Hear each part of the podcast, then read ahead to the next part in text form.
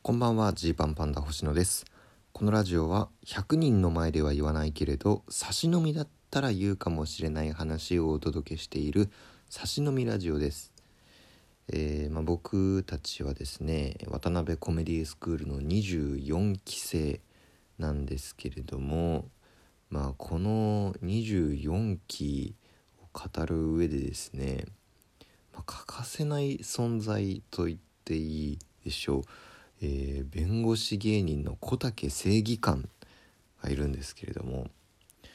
あの小竹正義感のね、えー単独ライブが先日ありまして、まあ、ちょっと今日はその話と小竹の話をしたいなと思ってます。まああの小竹正義感っていうのはねあのま僕らの、ま、同期そしてあの同じクラス同じ養成所のクラスだったんですよだからまあ僕なんてほんと養成所入る時俺は公認会計士の資格を持ってるぞ。びっくりされるぞ。と思ってこう養成所に入ったらですよ。同じクラスに弁護士いましたからね。でも弁護士ってすごいじゃないですか。もうねあのまあ僕のね、まあ、公認会計士これ本当にねこれちょっと知名度が低くてね悔しいところではあるんですけど本当に司法試験と並ぶぐらい難しいんですよ公認会計士試験。ね。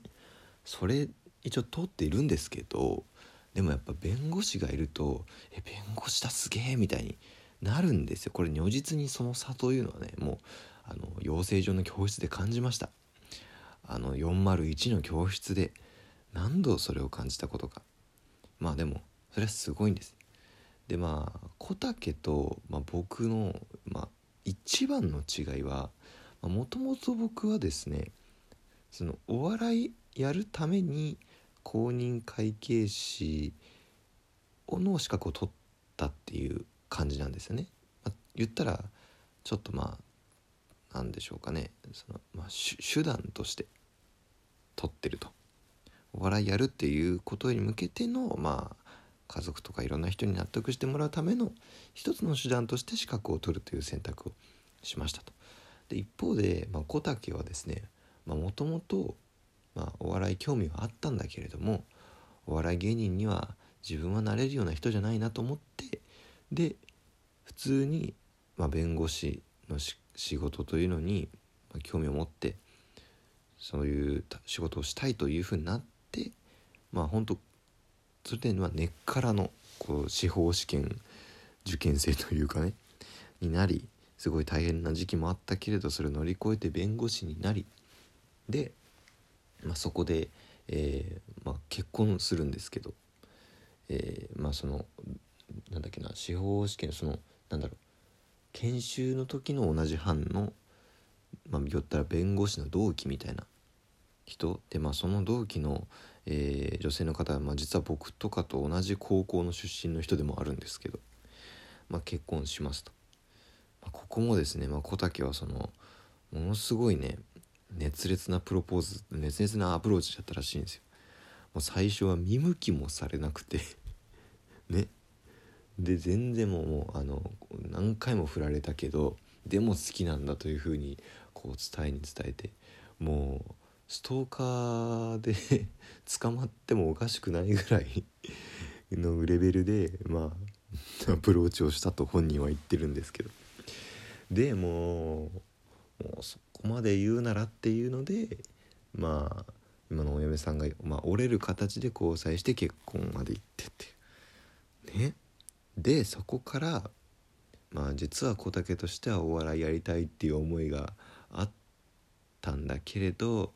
まあ今更お笑いなんてなと思ってた時にそのご結婚してねまあ奥さんがその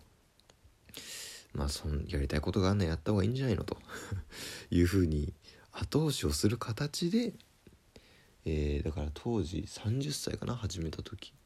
ちょっとごめんなさい。年齢ちょっと確かじゃないですけど。30歳ぐらいの時に養成所入るんですね。25歳ぐらいで司法試験受かって30歳ぐらいからお笑い始めようと、まあ、ちょっと遅いスタートだけどやりたいもんやりたいということで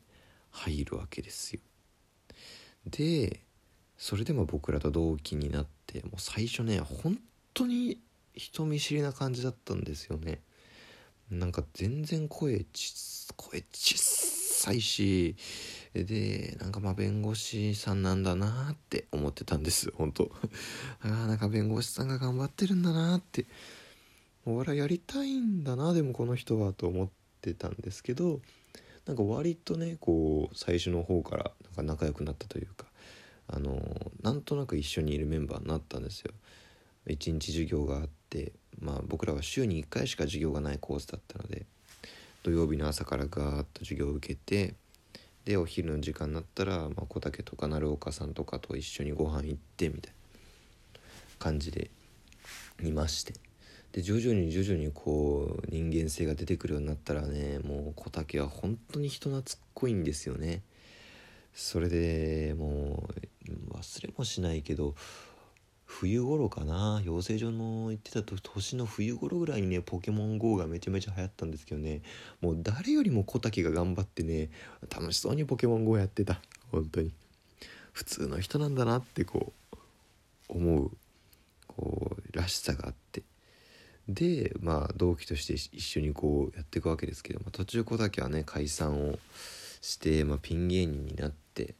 で、まあ、ピンでまあ弁護士であることをまあベースに使いながらネタをしていくんですけど。でいよいよね、えー、初単独という形でこの間単独があったんですけど。僕一回事前にねあのコントの部分だけちょっと星のネタ見てちょっと意見欲しいわというふうに言われて呼ばれてね行って話したりとかして。嬉しいなと思って小竹が頼ってくれるの嬉しいななんて思ってたんですけど。でもね蓋を開けたら小竹本当にいろんな人の力を借りてるんですよこれね是非ね単独ライブの、えー、アーカイブ視聴が明日までなんで、まあ、ちょっとねあのご購入いただいたらと思うんですけど、まあ、エンドクレジットでねこういかにこういろんな人の力を借りてるかってことがね分かるんですよ。でこれ本当にすごいことだなと思ってこのねなんだろう。僕とかだとねこう人に何かをお願いする時すっごい躊躇しちゃうんですよ。もじもじして。うんでなんかまあ自分でもできる。まあ自分で頑張ろうかみたいに一人でやろうとしちゃうっていうね悪い癖があるんですよ。あのなんだろうな。頭下げようぜってもっと自分に対して思うんですよ。もっと人に対して頭下げようぜと。で力借りようよと。でいつか恩返しをするっていうんでいいじゃないかと。でまあもっと言えばねその力を借りられるぐらいの距離感でいろんな人とこう交流を持ってね行けばいいじゃないと思うんですけど僕はなかなかそれがずっと下手な人生を送ってきてるんです正直。でも小竹はその点ねさっきの養成所の話にしてもそうなんですよ。最初ちょっとみんな弁護士ってお堅い感じなのかなと思うんだけどどんどん人懐っこさが出てってえー、まあいろんな人とこう何かをするっていうのがね上手なんですよ。で単独の当日もねなんか聞いたところによると芸人が30人近く見に来てたって。これまあまあそんなことないんですよ。普通、まあ、僕らはもう当然そんな何人かぐらいしか単独やっても。見に来てくれる人なんてそういないしでまあもっといやねどんなに勢いのある芸人さんで、まあ、売れてる芸人さんであってもまあテレビ局関係者の方とか来たりしますけど芸人の見学ってそこまで来ないんじゃないかなっていうぐらいのレベルで30人近く見に来てるっていうのはすごいことなんですよ。まあ、それだけね、えー、まあその弁護士芸人の単独っていうのでちょっと興味が湧くっていうのもあると思うんだけど、まあ、小竹のがライブをするなら見に行きたいなって思う距離感の人がいっぱいいるっていうことだと思うんですよね。これはね本当になんか僕はすごくね今回の小竹の単独見てなんかその生き様っていうのがすごい見えて